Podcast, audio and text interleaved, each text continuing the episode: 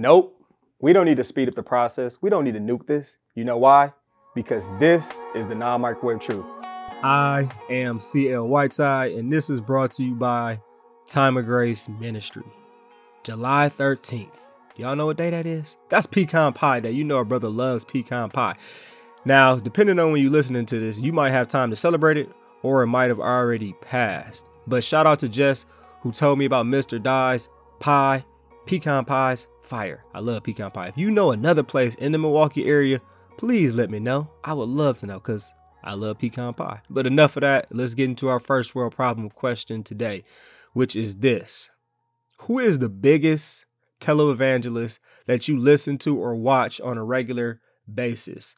And I'm gonna break down the tele- the the definition of televangelist as a preacher who appears on TV, or I could even say the internet, because a lot of us watch our sermons on YouTube. Who's the biggest that, that you watch?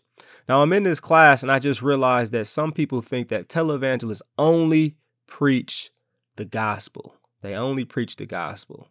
But I immediately thought about Pastor Mike, who's with Time of Grace, and I'm like, he preaches the law and the gospel. But then some people were saying that's not really a, a mega church or a televangelist that I'm talking about because they they broke it down and said it needs to be like 10,000 plus members a week. I think he has like 3,000 plus members and a few thousand that watch online every week.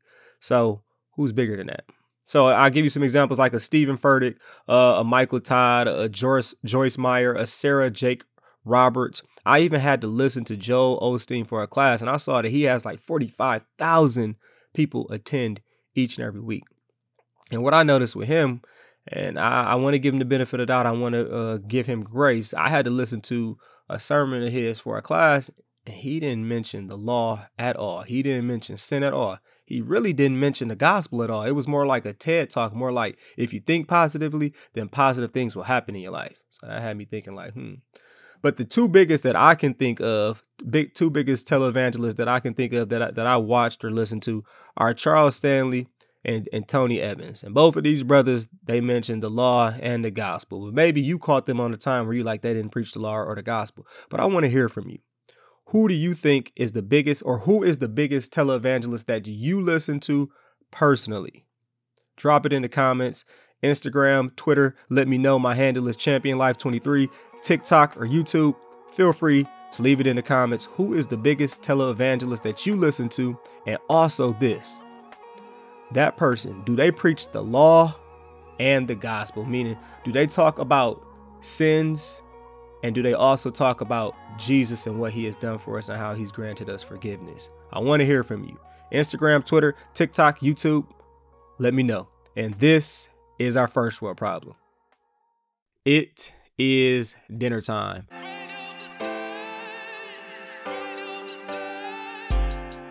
The title of our episode today is Gotta Have Both.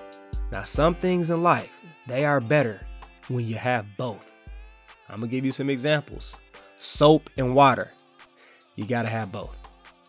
Cereal and milk. I know some people will argue and say, man, I just need a lot of cereal and a little bit of milk but that means you still need to have both. Both are still necessary. Macaroni and cheese. Gotta have both. Peanut butter and jelly. Gotta have both. Pippen and Jordan. I shouldn't have used that one because some people like Jordan could have did it without Pippen, but gotta have both. And in our case, we gotta have both the law and the gospel. And I'm gonna break down this what this entire episode is about today. The law and the gospel. Why do we need to have both.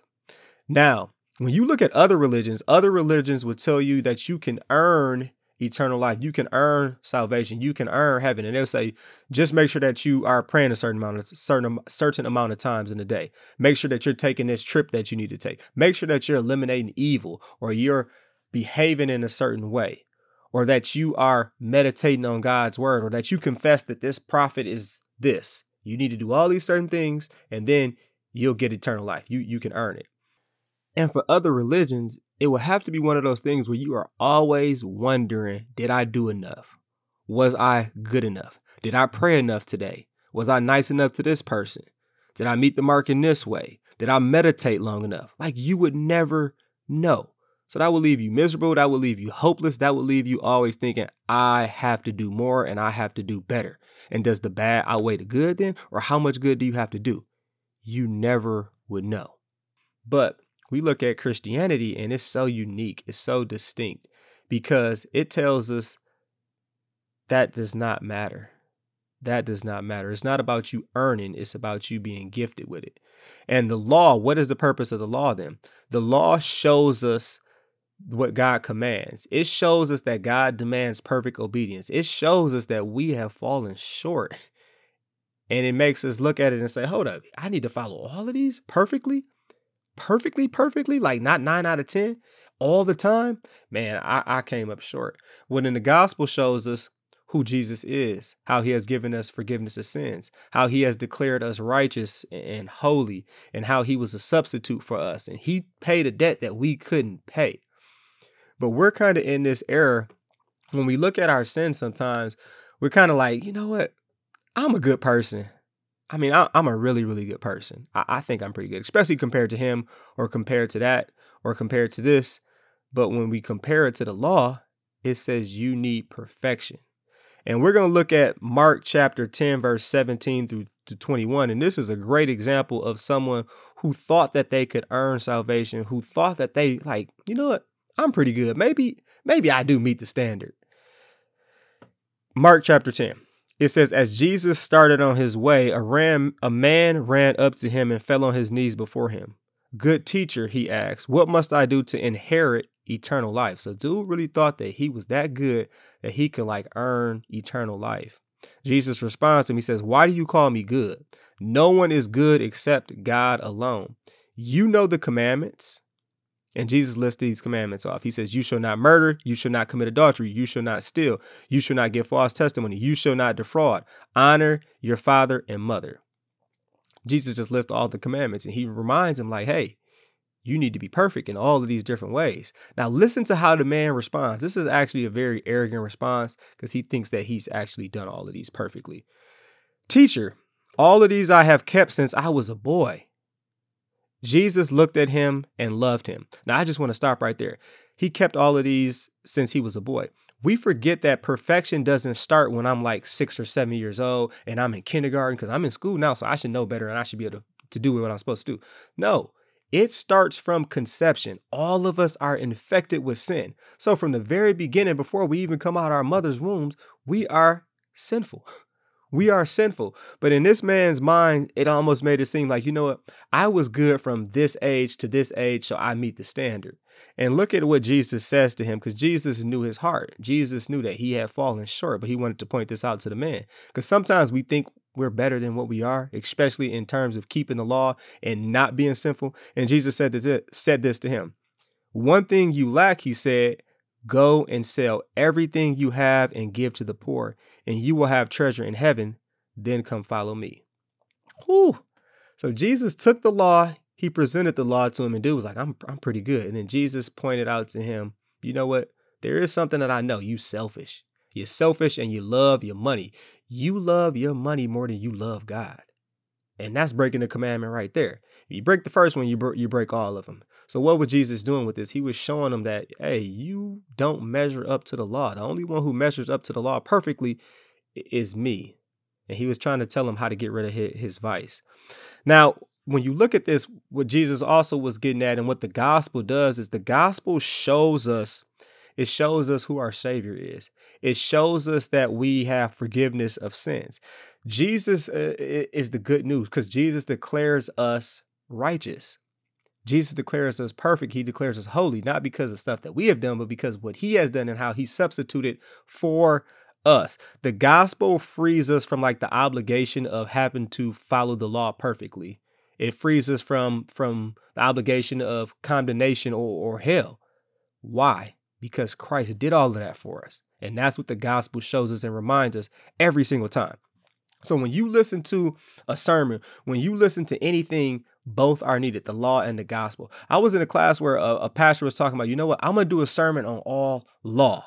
And then I'm going to do a sermon on all gospel. And then they talked about something happened and he never got to the sermon of all of all gospel and he only did the sermon of all law. If you only heard all law, you would go away feeling depressed you would go away feeling like this is horrible. Like there's nothing I could do. You would be hopeless. But when you hear the gospel, you have hope. So that's why every single time you join us on this uh, episode or join us on this podcast of the Non Micro Truth, I want to give you the law and the gospel. Sometimes it might be a little more law heavy, sometimes it might be a little more gospel heavy, but the goal is to give you both. And every good pastor, every good message, they want to give you both. They want to give you the law and the gospel because you need both of them. You absolutely need both of them. Now, something else I want to distinguish the difference between the law and the gospel is that the law is like naturally written on your heart. There can be people that do not know God's word and they will know something is not right because their conscience tells them it's not right. So the law is naturally written on our hearts. And what I mean by that is it's pretty obvious that most people know like you should not kill someone. You should not just beat somebody up.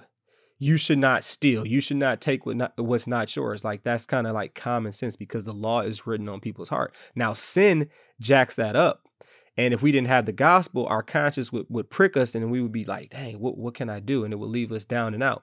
But this passage from um, Romans reminds us, you know, what is the purpose and, and where is that law written?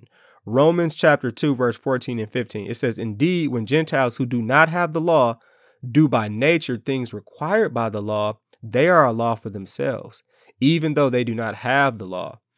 They show that the requirements of the law are written on their hearts. Their consciences are also bearing witness, and their thoughts sometimes accusing them, and at other times even defending them. So sometimes when you hear a good message and when you get the law, you're going to have like this punch in the gut type of feeling. And that's not necessarily bad. That's a good thing to remind you, like, man, I need a savior. I am so blessed to have Jesus. I am so blessed to see all the different things that he's done for us. But the thing about the gospel that's different than the law, you only get the gospel message through God's word. That's the only place that you are going to get that that message. That's not naturally written on your heart. That's something that has to be shared with you. That's something that has to be given to you. That ha- that's something that lets us know like we are free to serve God. We are free to serve God and we are not bound to the law. And it lets us know that you know what? We can do something good because we are children of God. Apart from God, we can't do anything good. But with God, that's where we have good works. That's where we can do things that, that bring a smile to his face. That that lets us know that, you know, we can do this because of Jesus' sake and all the things that, that Jesus has done for us.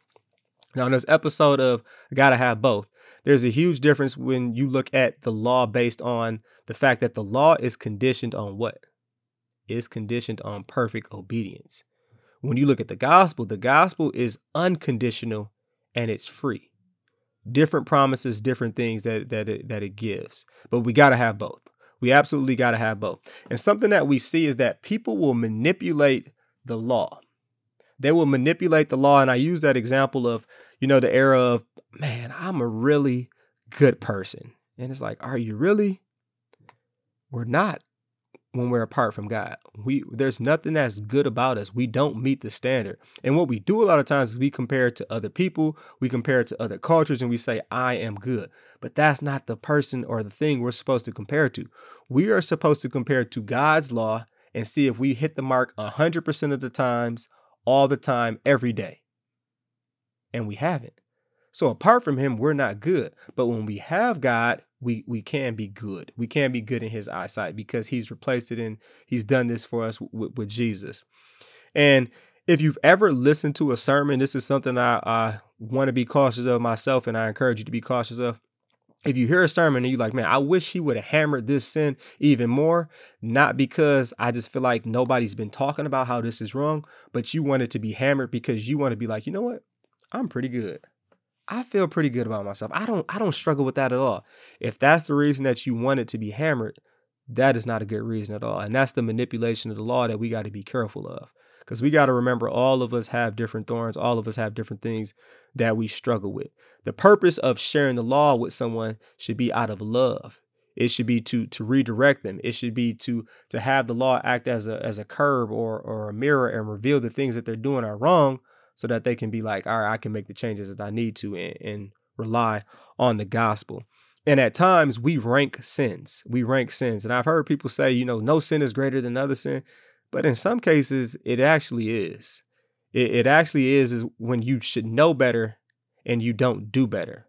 Some people don't have the same avenues or opportunities. And because they don't, God is more gracious in that way, or the sin is not as, as, as grievous as others. And I'm gonna give you an example. John 19, verse 11. This is when Jesus is talking to Pilate and he says, You have no power over me if it were not given to you from above. Therefore, the one who handed me over is guilty of a greater sin. So he tells him that that sin is greater. Now, we don't rank sins in the terms of, all right, that sin's really, really bad. My sin's not that bad. Your sin deserves hell, but mine doesn't deserve hell. No, they both condemn us. But thank God for what he has done for us. And if you want some other passages where you can be like, does God talk about a sin being greater than the other? I'll give you a few passages. Luke chapter 12, verse 47 and 48. Romans chapter 2, verse 12 through 16, and Matthew chapter 11, verse 20 and 24. This will be at the bottom of, of, the notes when you check out what the episode is about. So I'll, I'll make sure I put it down there. Now, so ranking sins, you shouldn't be ranking sins. All of them, all of the sins make us um, condemned if we don't have Jesus. Now, at times, people can manipulate the gospel as well. And when we have to realize the gospel is so unique to any other religion, is so unique to any other religion. Because when you think about this, we get the gospel, the gospel, the, the grace of God, it is free. Sometimes people think that, you know what, I can follow these laws. And because I follow these laws really, really good, God gives me faith. No, no, no, no. Faith comes and then you follow the law. You do it out of love for God. You don't do it to get the love of God. You already have the love of God. It is already free.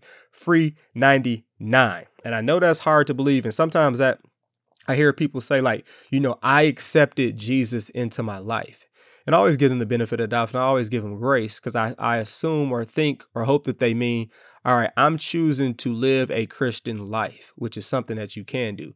But the idea of I accepted Jesus, meaning I created faith, or that I went out and found God and brought God to me, that's not an accurate statement at all. And you're like, well, why do you say that? Ephesians 2, verse 8, 9 tells us, it says, For it is by grace you have been saved through faith, and this is not from yourselves. It is the gift of God. It is the gift of God. It is the gift of God, not by works, so that no one can boast. So we can't earn, we can't accept Jesus as our Savior. We can't go out and find him. He finds us. We can reject him, but us having Jesus has nothing to do with us. It has nothing to do with us in the terms of I got faith because what I did. No, faith is a gift given to us. Faith is a gift given to us.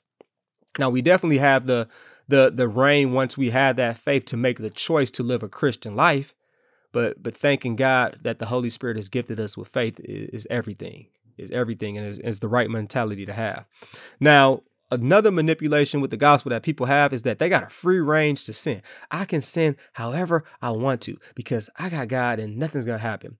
And I, I heard this, and I, I got this from a book, and it said this: It says, "True faith and evil intention to remain and continue in sin cannot exist in a single heart at the same time." So the thing about sin is that sin puts a wedge in our relationship with God, and sin that is deliberate and intentional. Do you really have faith in? That's nothing to play with. That is absolutely nothing to, to play with. Now, when we think about like how does God give us or, or make our faith stronger? How does God extend this grace that He has? He extends His grace through His Word. He extends His grace through baptism, and He extends His grace through the Lord's Supper. Three different ways that He extends it and gives us His grace. Now, on this episode of Gotta Have Both, we got to think about like why can't the law stand by itself? If we only had the law, there's no way in the world we can be perfect. Zero way we can be perfect. So if there's no way we can have be perfect, we would be absolutely hopeless. Now, why doesn't the gospel just stand alone by itself? Because if we only had the gospel, some people would be like, "Well, yeah, I can I can just do whatever I want. Sin doesn't matter. I really don't need a savior." What did he die for again? If you don't know that you are, are sinful, if you don't know what the law says, if you don't know that you are not close to perfect, you'd be like, what's the point of having Jesus? I don't need Jesus. I would reject this all day, any day, every day. Sin wouldn't matter. And that is why we got to have both. And to wrap this episode up, just a reminder the gospel is all about grace. The gospel is all about the grace that God has given us the, the gift of faith, the forgiveness of sins, what Jesus has done for us, how he has substituted for us, how he has justified us, how he has declared us not guilty. Hallelujah. Praise the Lord. Thank you for the gospel. Now, think about this Jesus did everything. Jesus did everything to win our salvation. He did everything to win our salvation. There is nothing that we need to do. There's nothing that we can do. There's nothing that we will do to make us earn earn faith or earn God's grace. It's free. It's absolutely given to us. We're totally reliant on God's grace for our salvation. Totally reliant on God's grace for our salvation. And this is the non-microwave truth. Thanks for joining me on this episode of Gotta Have Both. If you liked it or love it, hit the five star, leave a review Feel free to leave a comment, share this with a friends, share this with friends or a friend. Peace, punch, Captain Crunch. Say no to drugs and yes to Jesus. I am out.